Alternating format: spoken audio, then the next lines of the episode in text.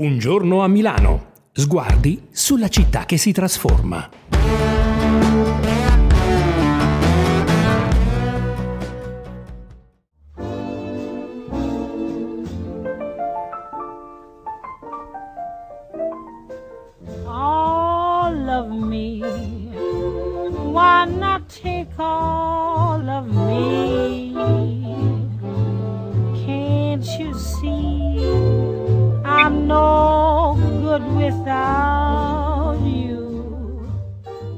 Questa era la voce di Billie Holiday, una delle voci più importanti della storia del jazz e, sostiene qualcuno, della musica in generale. Una voce fragile e dolente, difficile, in continuo equilibrio sull'orlo di un precipizio.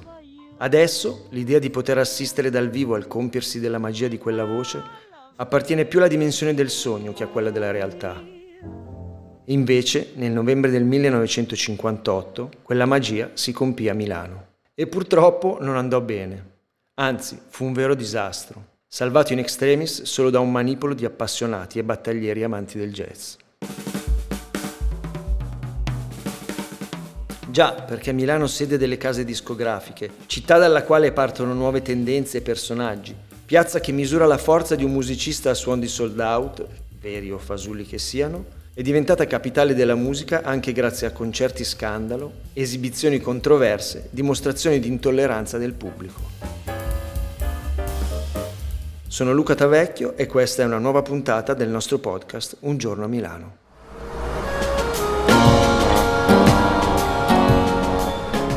Milano, 2 novembre 1958. Nel primo pomeriggio arriva in città, dopo aver fatto tappa a Parigi, Billie Holiday. Ha in tasca un ingaggio per tre spettacoli al Teatro Smeraldo. Non però tre concerti come li intendiamo adesso. Il suo nome compare infatti tra i tanti del Music Hall, lo spettacolo, diciamo misto, che lo Smeraldo ha iniziato a proporre proprio in quegli anni. In cartellone quindi, insieme alla regina del jazz, ci sono tra gli altri un imitatore, ballerine di avanspettacolo, il quartetto Radar, famoso per le reclame radiofoniche, e un giovane Fausto Cigliano, il cantante e chitarrista napoletano che diventerà famoso anni dopo portando al Festival di Sanremo e Se Domani, a sua volta diventata immortale con Mina. E se domani io non potessi rivedere te. Insomma, un programma non proprio per raffinati cultori del jazz, in cui Billie Holiday è solo uno dei tanti numeri in programma. Già, ma chi è Billie Holiday? In quel 1958, quando arriva a Milano, ha solo 43 anni, ma calca le scene da ormai 25. A 43 anni ha infatti già vissuto almeno 10 vite. Tirata su tra mille difficoltà dalla madre che la ebbe a soli 13 anni e che morì quando lei era giovanissima, fu orfana maltrattata, vittima di stupro, detenuta. E infine, dai 18 anni, cantante. Salvata da un molto probabile naufragio dalla sua bellissima e particolare voce. Iniziò così una carriera che trasformò la violenza e la disperazione in arte e cambiò per sempre, dicono gli esperti, il modo di cantare il jazz, aprendo nuove e sconfinate possibilità espressive.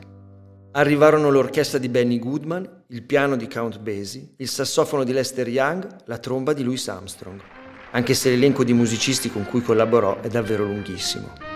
Hey there, baby, Cause I've been waiting such a long, long time. Il suo modo di cantare era particolare, era originalissimo, era lei con la sua voce che dava l'impronta jazzistica originale e particolare, mentre per Frank Sinatra e altri cantanti come lui era l'orchestra che dava il senso jazzistico del, dell'interpretazione. A parlare qui è Enrico Intra, uno dei monumenti del jazz non solo milanese e non solo italiano. Un musicista al quale si deve, oltre alle decine di dischi memorabili, anche la creazione della civica scuola di jazz di Milano e della sua orchestra. Enrico Intra ha una parte molto importante in questa storia, avendo incrociato Billie Holiday più volte in quei giorni del 1958. Ma andiamo con ordine e veniamo alla sera del 3 novembre 1958 sul palco del Teatro Smeralda. L'imitatore napoletano Mario Di Giglio ha appena finito il suo applauditissimo numero. Tocca a Billy. La grande cantante sale sul palco. Tra il pubblico c'è anche Arrigo Polillo, fondatore nel 1945 proprio a Milano della rivista Musica Jazz, che ancora esiste. Nel suo libro Stasera Jazz, così Polillo racconta la serata. Quando è entrata in scena e ha iniziato a cantare accompagnata dall'eccellente pianista Mal Waldron e da un'orchestrina di fossa su cui è persino inutile infierire, è successo il finimondo. La voce acre, le inflessioni volutamente distorte di Billy sono state scambiate per il farfugliamento di un'avvinazzata. Si è capito da subito che non sarebbe stato possibile giungere al termine del numero. Billy aveva appena terminato la quinta canzone che fu pregata dal presentatore di lasciare il palcoscenico, su cui non ricomparve più perché fu protestato.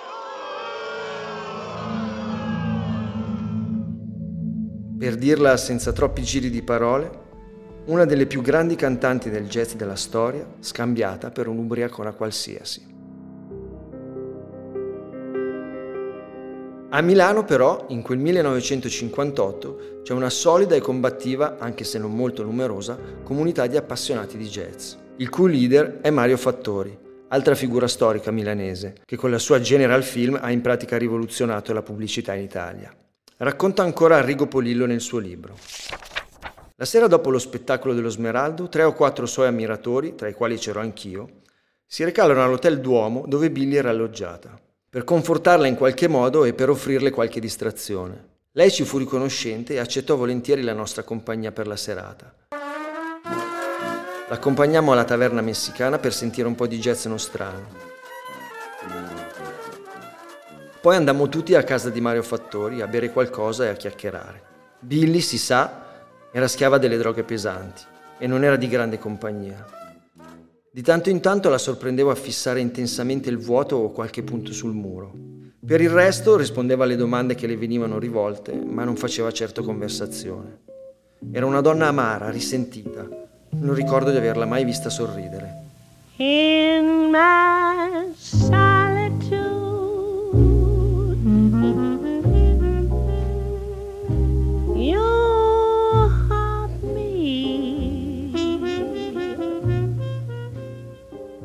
proposito della taverna messicana e Billie Holiday, c'è un episodio poco conosciuto che riguarda ancora Enrico Intra. Dopo l'insuccesso dello Smeraldo, la nostra grande cantante, che tra l'altro in Italia in quel periodo non era conosciuta, eh. ecco perché fece l'insuccesso, venne la sera dopo alla taverna messicana, nightclub, in cui da mezzanotte in poi ci consentivano di fare un po' di jazz.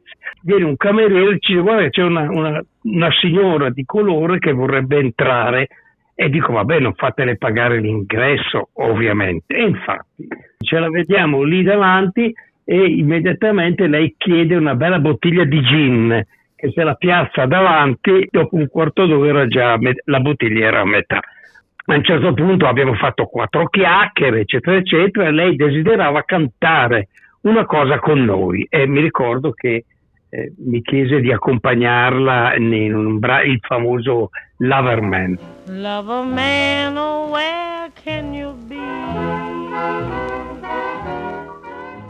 Cosa che fece e naturalmente con grande successo per quelle poche persone che c'erano perché in quel periodo il nostro pubblico eh, dopo mezzanotte erano le entreneuse, signore che intrattenevano i maschietti italiani che andavano a cercare avventure di notte. Lei cantò benissimo e questo fu un incontro straordinario, soprattutto perché siamo riusciti a rimediare, a consolarla e farle capire che in Italia non tutti erano ignoranti e che c'era anche gente che amava ascoltare la musica jazz. Love a man. Where can you be?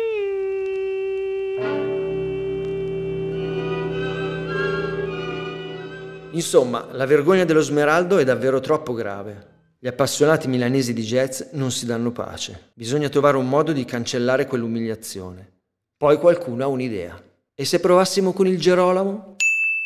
Il Teatro Gerolamo è il piccolo teatro di Piazza Beccaria, costruito nel 1868 su disegno di Giuseppe Mengoni, lo stesso sfortunato progettista della Galleria Vittorio Emanuele. Lo chiamavano la piccola scala perché in effetti all'interno sembrava un po' una versione da mini Italia del Piermarini. E poi, fino al 1957, Un anno prima cioè dell'arrivo di Billy a Milano, il Gerolamo era gestito dai Colla, la storica famiglia delle marionette, che qui aveva la propria casa. Fino al 1957 il Girolamo era insomma un posto più che altro frequentato dai bambini. Proprio dall'aprile del 1958 il Gerolamo si è aperto agli spettacoli non solo per bimbi. L'idea piace alla compagnia di amici col pallino del jazz, anche perché, diciamoci la verità, di alternativi praticabili non ce ne sono. Il teatro è libero e Billy accetta volentieri. Il concerto si fa. Qualche giorno dopo i fischi dello Smeraldo, Billy Holiday si presenta quindi sul piccolo, piccolissimo palco del Gerolamo, attesa da qualche centinaio di appassionati. Insieme a lei due giovani musicisti milanesi. Franco Cerri al contrabbasso, e eh già, suonava da Dio anche il contrabbasso, ed Enrico Intra. Fu organizzato il tutto da Mario Fattori. Mario Fattori aveva un'agenzia di pubblicità ed era un nostro amico appassionato di jazz.